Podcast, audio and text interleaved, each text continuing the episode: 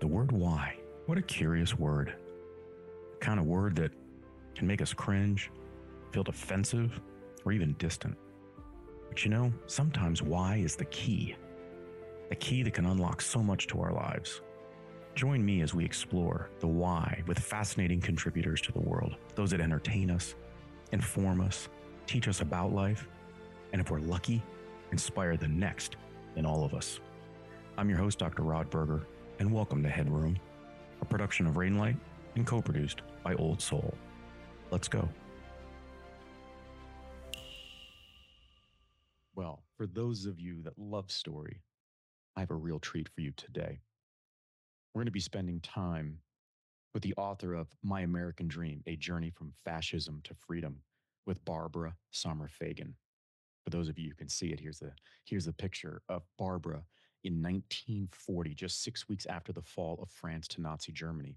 She, her mother, and her father took a 17 day journey by train with 14 stops, fearing they'd be taken off the train at each stop, but they made it all the way to the United States uh, into a small town uh, in the state of Washington.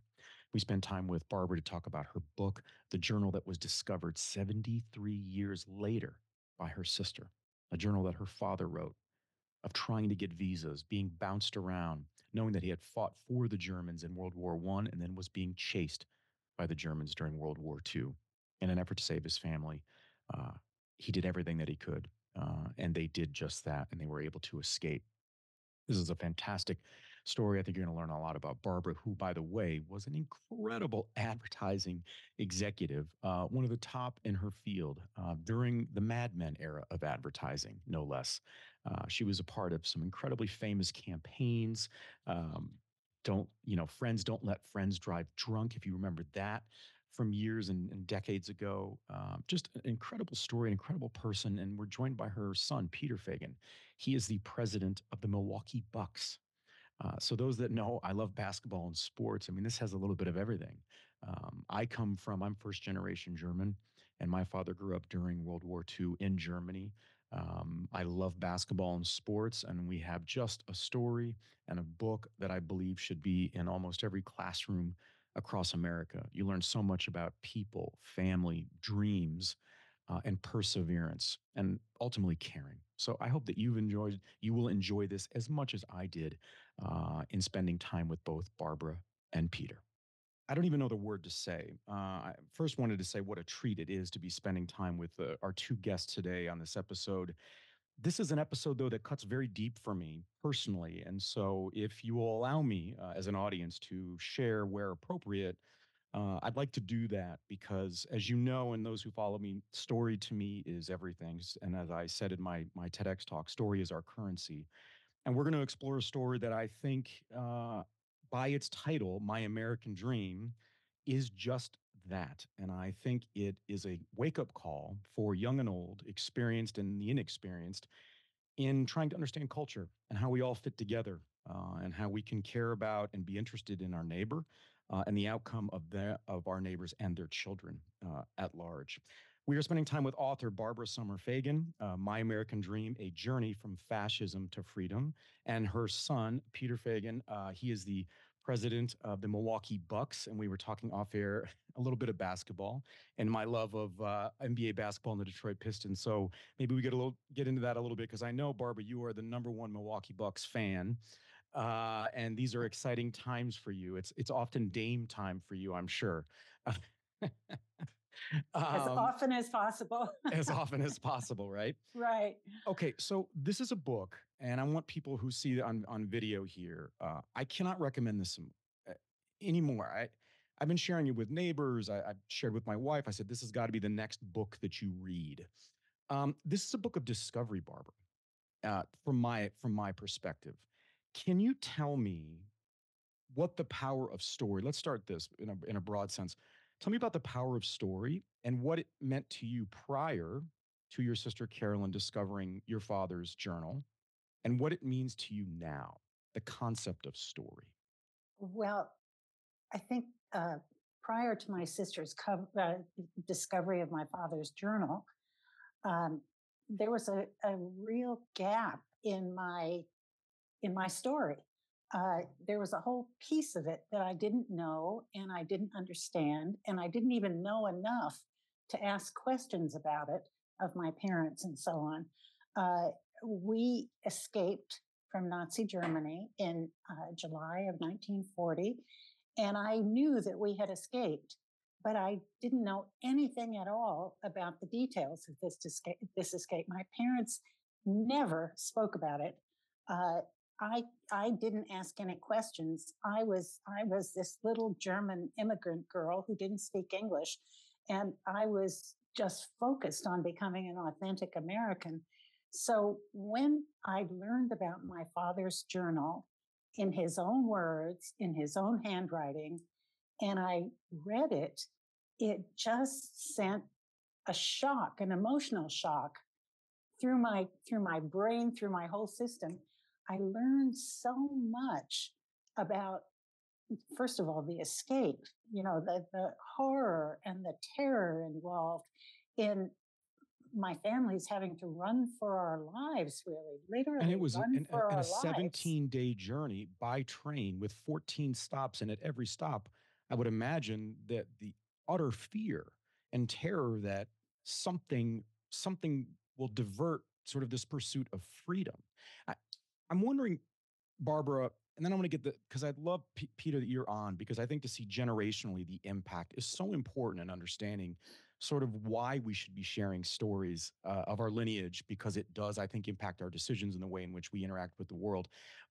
Barbara, did there ever feel a sense in those initial days of discovering the journal of loss? Because when I've talked to people who have found sort of or uncovered, some call it a secret, some call it maybe a gap, there is also on the other side of the coin this sense of loss, in essence, that they almost it's like a warm feeling. You want to know sort of where you come from. You'll hear that from people that don't know their parents or then discover them later in life. They're happy, right? They're they're elated, but there's this sense of loss that is hard to put into words. Did you feel that at any point in time? I I uh, I sort of can can relate to what you're talking to. I didn't think of it as loss. I I thought, oh my goodness, there are so many questions that I wish I had asked my parents. And it, I didn't even think to ask my parents because I didn't really know enough about what had gone on and what they experienced and what terrific, amazing strength of character they had to cope with all of this, to, to imagine going on a 17 day terrifying train trip on this horrible, horrible train that was dirty and messy. And there were days when there was no food, there was nothing to drink. With a two year old, oh my gosh. I mean, just going across the country with a two year old is, is sort of a major, a major task. So I learned so much about my parents in reading this journal. It, it um, really fostered in me a, a desire to know so much more. And so maybe that is loss. I didn't call it that, but yes, um, I wish Peter, I'd known more. I wish I'd asked more. yeah, and, and Peter, I'm wondering. This is where you and I are are similar, and we I think we share some similar broad stroke um, experiences in this because I was the only. I'm I'm first generation German, and my father grew up during World War II in Germany, and I was the only one that he told his story to.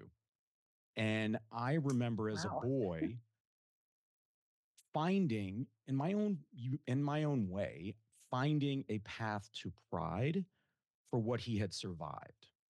And that is something that i have had to pull from in my own sort of mind in times of distress during my own life. And i'm wondering sort of the experience you have not only in, in holding the news of your family once it was revealed but then the application of that um, in sort of an outwardly fashion and or with your own family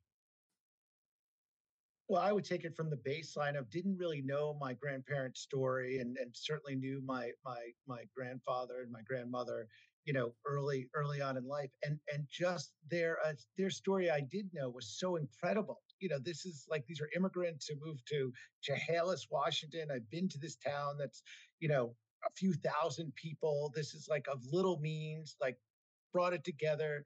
My grandmother had kind of been sick through my mother's life. Like all these things were, were were these unbelievable struggles that they just kind of like was normalized like life and it kind of like kind of set the tone of like how lucky we were as the next generation to you know how good we had it you know and and, and kind of the struggles that this generation then of course you know when when my aunt and, and my mother start exploring this journal you kind of sit there and go oh we we we knew nothing. Like this is the tip of the iceberg of of what real struggle and and kind of overcoming and perseverance is, is really like um in and and then of course as you grow older you realize like what it is to you know what it could possibly be like to be like a first generation immigrant like in this country and it's kind of a it's kind of a weird time now you know and what we're dealing with with like immigration like in this country like now so it, it's it's very very cognizant as we were growing up and we certainly knew like we came from a jewish mother uh,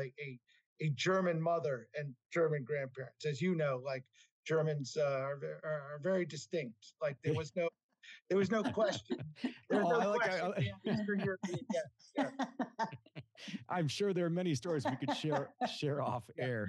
Uh, okay, so it's one thing to know a story and to I think sit with that and understand. Wow, it's the tip of the iceberg, and I love that. I love that because I understand that. That resonates for me, Peter. Did it change your relationship with your mother, and if so, how? No, I don't think so because I think we shared the same gap. I think incredibly, you know, as she, you know, this is all in the last five to, eh, you know, 10 years.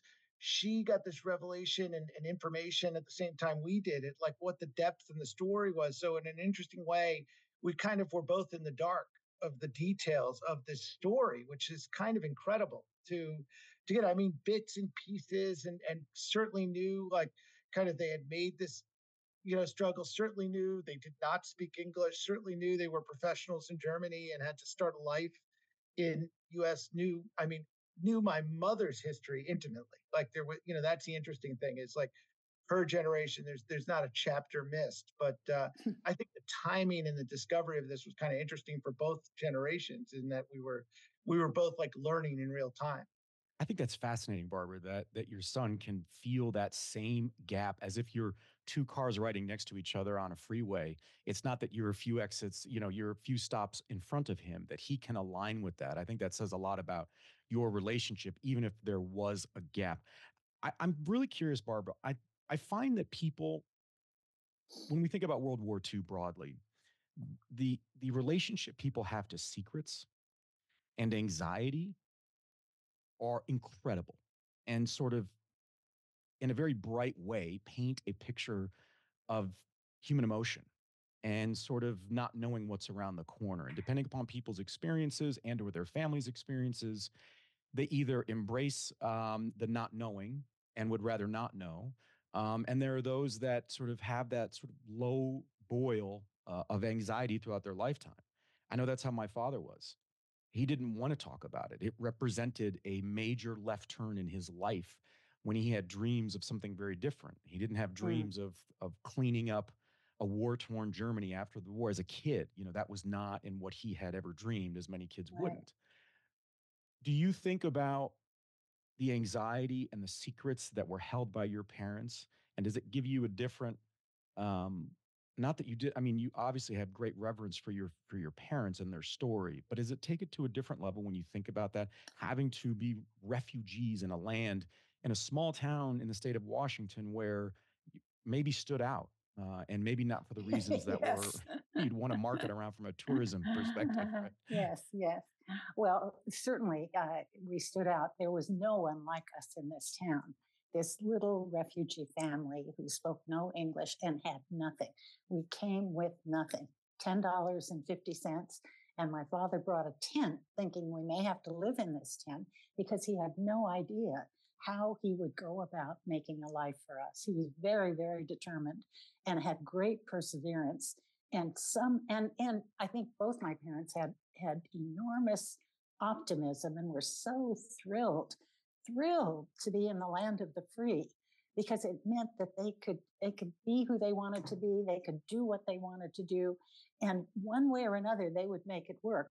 You know when you talk about secrets i, I don't know that they thought they were keeping secrets. Um, let me tell you what i mean. Uh, i think they were very very very focused on going forward and making a life and really we're not so so much about going backward. And and uh, you know, I think they just kept trying to move ahead and trying to make a life, and and they were successful. But you know, it was a it was a challenge, and um, it was tough. You know, in in retrospect. I, on the other hand, had a wonderful life. I loved being in Chehalis. I loved becoming an American girl. I had great friends. I had a great time.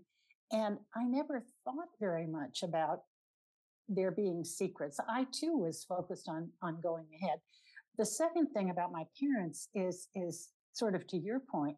Um, I think that they had gone through very tough times in, in uh, Germany, particularly at the end with the persecution of Jews. My father was a Jew, uh, and and he waited a very long time to try to get out of Germany because he had been in the uh, Air Force in Germany, the German Air Force, in World War One, and he always felt that he had given to Germany, so Germany would take care of him, and he was sort of caught because he waited so long that um, it was very, very difficult to get out. And, and um, he lost his parents. His parents were murdered in the concentration camps.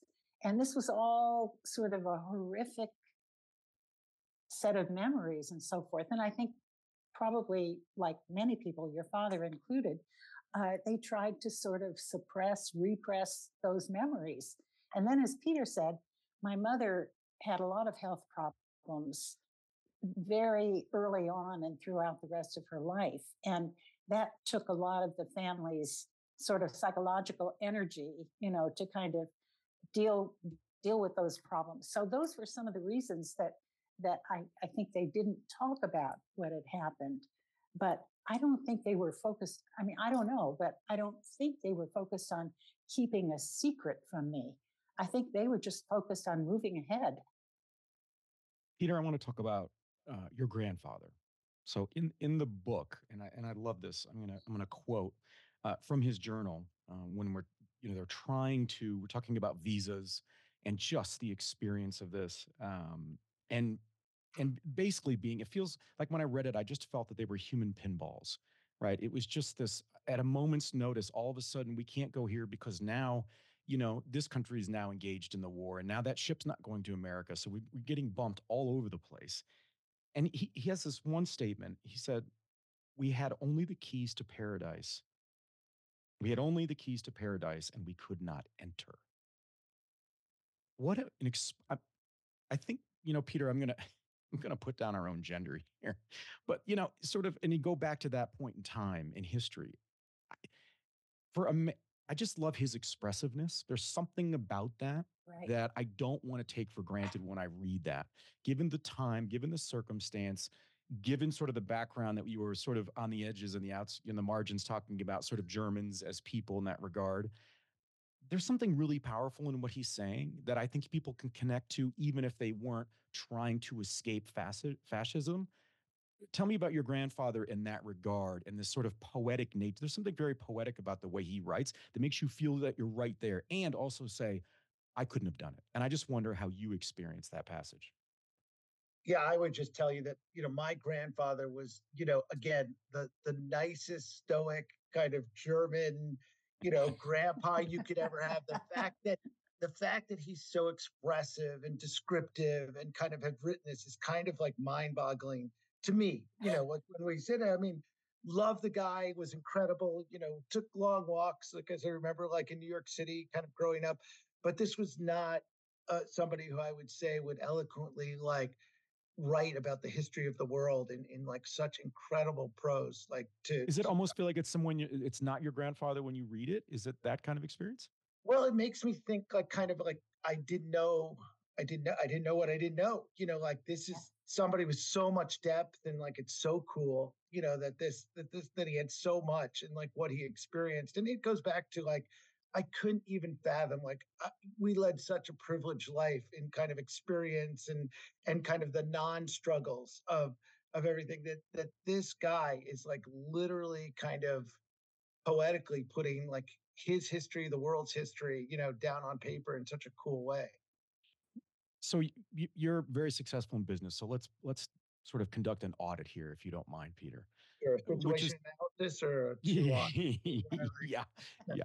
Uh, now, I, I'm just curious from your perspective because you do have a very. I mean, look, there's a picture in the book with you on the front lawn with your grandfather. You know, like just the relationship and the way you talk about him, uh, and your your face lights up. I think says so much about that relationship. And those of us that that have had the the privilege of a, a loving grandparent can understand that.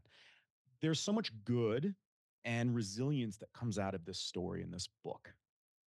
And I'm wondering if you are, if you're taking emotion and setting it to the side, what do you, where do you find residue where there was impact, and, and not from a not from a negative perspective, but from a just we're human beings, and you know where would we have seen potential impacts that you overcame as a family, but that they're fair reminders to you as an individual and as a son and as a, a grandson. Well, I, I'd almost take the inheritance of like delusional optimism. So I wouldn't say like maybe my mother had some of it. I, my Yeah. me in my own world, like I just, I've, I've kind of like always attacked things and in like we'll figure out a solution. How do we do this? I think it's it's certainly like defined in like my grandparents' life. Like these are people who didn't even know the roadmap, didn't even see the road, but it was going. They had the keys to paradise. Like they were going to open the door. Like no matter what they were i mean these are they had real life things you know like we have no money we have no house we don't speak the language we're gonna live you know those are those are like those are those are substantive compared to like the things i go through in life and and uh you know i'd also say like the the real residual it's like these are people who every day 24 7 365 like work towards work towards the growth and success of their family and that's like what my parents did and i thought it was normal you know i thought that was just like normal you know regular things for your parents to be completely dedicated to your to your kids and the growth of the kids and that generationally has obviously like come down that this will be a better life you know going forward and it's kind of the i mean i see it as like delusional arc of op- optimism like this is this is the the foundation everything is so good that like it will continue to get better. And you know to what my mom says like i get it it's this look forward. Like it is like how do we how do we march ahead and really don't think about you know kind of the the struggle behind? But but you know i mean listen the importance of the history and the struggle is kind of the basis of of how you of how you go forward. But i i totally get it. I mean that's the one thing i i kind of understood like why my grandfather didn't tell about tell me anything to do about the the trip or the struggle. I mean his focus was tell me about you. Tell me about the promise. What an unbelievable country. Believed in education like you couldn't imagine. My mother was like a great example of that kind of like breaking the barriers you know in higher education to do it. So it, it it's kind of like an interesting you know the this is I mean, and to me, it's it's it's the American dream. I mean, period. It is like why we live in such a great place. Very, very well put, Peter. Um, Barbara, how do you think your parents? Let, let's sort of pivot to today with a nod towards history. How do you think your parents would would feel about the world that we live in now, which sadly is is a world where I live in a state where they're banning books. Um, you know, we, we're having, and I think about my late father and think that he, I think he would be absolutely speechless uh, as to the the lack of lessons learned in how to treat people uh, and understand the beauty of different cultures from around the world. I mean, I remember, and I just can't believe it as well. But I mean, in third grade, I remember being beat up on the playground because one kid said that my dad lived in Germany during the war, and so these kids pinned me up against a wall and beat me up. When I was at university in the 90s, I had a professor that knew some of my backstory. And a student stood up and called me, not knowing even my background or my ethnicity, nothing, and called me a book burning Nazi. And this is a major university in the 90s. And you just think, wow, I, I, you know, those are just two experiences from one, from one, you know, middle aged white guy in middle America. Um, and I'm just wondering when you sit back, how do you think about how your family writ large would be thinking about those that are not here with us anymore, a, a world that we live in right now where we are, sadly, it feels like returning to uh, a very dark state of the world. before I answer your question, I have to I have to just tell you one little story. When I was in the second grade, and my family had emigrated immigrated, you know, uh, maybe five years before that. Um, I was going home from school, and this group of boys were chasing me, screaming at me, "You dirty Nazi! You dirty Nazi!" And I was terrified. I didn't know what to do. I thought they were going to hurt me, beat me up like they did you. And so I ran into the, the um, restroom of a service station, a gas station. And um, I locked the door and they are yelling outside and shouting outside, you dirty Nazi. And finally they went away and I waited and waited and it was quiet and I thought I could go home and I was locked in. And I thought, oh my God, what am I going to do? So there was a window over the sink, and I had to climb up on the sink and crawl out through the window. And I ran home through the back streets crying and sobbing. And I told my mother, and it kind of relates to the question that you asked. My mother was stunned. She said, Here it was that we, we, we ran for our lives to escape from the Nazis and my daughter is being called a dirty Nazi. How can this be happening? So I think that would be my parents' reaction to what's going on today. How can this be happening in the land of the free, the land that we came to, so that my, and my father says this in his journal, so that we can be who we want to be, we can do what we want to do, we can strive for what we want to achieve, and very importantly, to your point, we can read what we want to read. We can listen to the radio, which was a very big thing, and get different points of view about different issues and so forth. I think they would just be in a state of stunned, horrified disbelief, uh, crushed. Peter, have you heard that deeply, story before? Deeply, deeply crushed. I heard. I've been spending a lot of time with my mother over the last. yes, there's there are a few stories I have not heard. And and as a son, how do you how do you experience that? Because I didn't have that. I didn't have that sort of lane of a story where it would have been a mother, right? I had stories of a of a young boy being my dad and physical altercations just during war and and different part. You know, that was a different element. But to hear about your mom being chased and these sorts of things, I I, I don't know how that sits or lands for you. Yeah, I mean, uh, uncomfortable, like just you know, kind of like almost horrified. You know how how you can you know kind of whatever the next level of of kind of how tough it is for young kids to survive mean spiritedness among each other, and then times it mm. by a hundred. You know, just not good.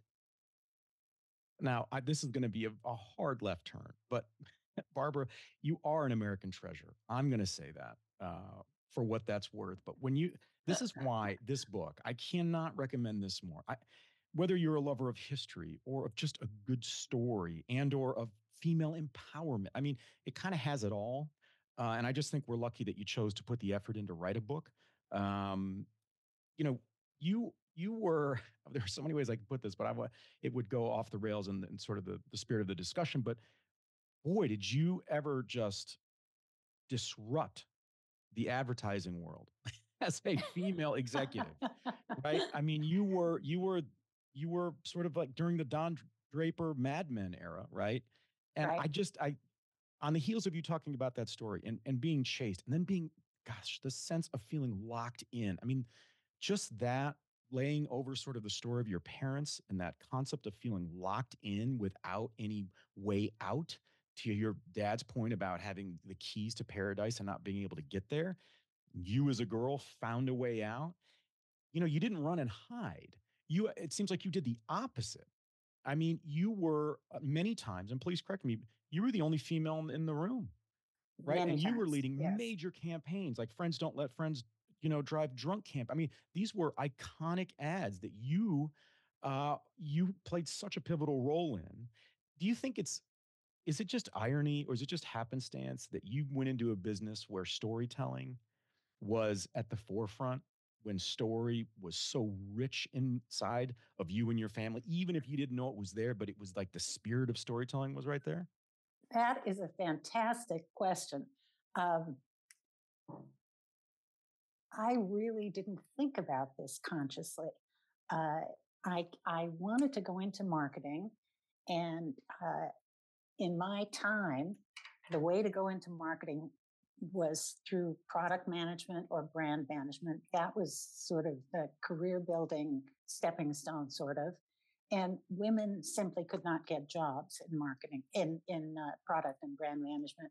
So I went through the back door into market research, and um, I, I had my first job at, at, the Vick Chemical Company as a market research trainee. I was there for about a year. Uh, got very good feedback about my performance. Decided it was time to go and talk to my boss about my career path, and I did. I, I made an appointment. Sort of nervously went in and sat down across from him and said, Tom, you know, I've been here for a year. You've given me very good feedback. Really want to talk to you about my career path. And he sort of stared at me for a moment and, and he said, Well, there is no career path. I said, What do you mean? And he threw his head back and started laughing, like roaring with laughter. And I said, Well, why are you laughing? And he said, Well, women. I said, Yes, women. They get married, they have babies, and they leave. And I said, Well, Tom, I do plan to get married. I plan to have babies, but I went to business school. I plan to have a career. Well, he said, Barbara, if that's what you want, you're going to have to leave because I can't help you with that. And from there, I found my way into the advertising business, which I loved right from the get go. I loved it. Uh, I, I love the combination of strategic thinking and planning and creative solution developing. You know, I and I love the collaboration aspect of it. Um, I didn't think consciously about the storytelling aspect of it, but that's what it's all about. You're absolutely right. You you got a and, chance to uh, control the narrative, Barbara. I mean, if you think about it, the what your mother and father said when you were chased, right? I mean, their dismay at one, not even knowing who you were in your background, right, and misappropriating uh, labels and and and such. You didn't have a chance to control that narrative they they had they they were misinformed, right? And sadly, that played out in a memory that you will always have. That will be that's mm-hmm. burned in your in your mind. In advertising, you you have the opportunity to shape, which I think is incredible, with words and images. Peter, what would do you what do you think it would have been like to been in, in a boardroom with your mother I bet oh, it was not, immense not, pride. Not enjoyable. I think it's good we don't work together. That we're, that we're that we're mother and son. I mean, she's probably horrified that I say that. My my mother's discipline and standards and process are so beyond mine. It's like I think she'd be I'd be demoted instead of promoted. Like, oh, never, never, never. no, but you know, you talk about you, you talk about what you know and everything. I mean, my whole professional foundation is based on my my parents you know kind of like that was our lives and like how rare you know as you grow up in the 80s and 90s that you have you know two professional parents and one's a mother like running like a you know one of the largest ad agencies in the world and your your breakfast discussion is is is you know about product placement is about is about return on investment, is about research and demographics. And and that's, you know, so personally for me, what injected me with this like incredible, you know, kind of desire to want to be in brand management, to want to be in marketing, and want to be in sales. So, you know, it, it, it's kind of this incredible, you know, advantage to uh to have had her experience like on a daily basis just and it, it is like literally you know everything i have become and kind of get excited about you, you know the way you say that and the way you sort of lean into the camera peter it's like you're taking us back to the kitchen table when you were young eating your cheerios like mom i just i'm just getting ready for school. No it, it was it was great. I mean it's fun to like listen the ad business is that the science and the art you know of, of what goes into you know the the positioning of of of brands and and growth of consumer products you know how it affects like you know those were like what we talked about, you know, kind of for fun because my parents made sure we were all together. And when we were all together, we talked about what they did too, not just what we did. Uh, Barbara, is there a great irony in the timing of this book? I mean, we're seeing a rise in anti-Semitism around the world. Um, you know, this this feels to me like a book that students should be reading yes. as a way to not only educate themselves about the history um, but for them to reflect on maybe biases that they are a part of now um, that are not based in fact and or humanity. Uh, and I'm wondering, is this how do you feel about it? Do you feel as if you're an ambassador for for these these really deep uh, emotional topics? Where where do you sit, given that every night there's a conversation on the news um, about topics that you touch on in this book? Well, I I uh, I very much always have hope that that my book would have an educational impact um, because I think today so many young people and older people as well really don't know anything much about the Holocaust, and some of them don't even know the word. You know, so so even before we were in this intense period that we are right now, I I really had in mind that there would be an educational aspect to the effect of this. And interestingly, my high school in Chehalis, Washington, put the book into its curriculum for that reason. Um, That's you incredible. Know, they, yeah. And uh, they invited me to come out and talk with the students last spring. Uh, they had they had been studying the book and analyzing the book and so forth, and it was it was just a fabulous experience because really I could see that the story had the kind of effect on these kids that I had kind of hoped and dreamed that it would. So it would be great to have that happen on a broader scale, obviously.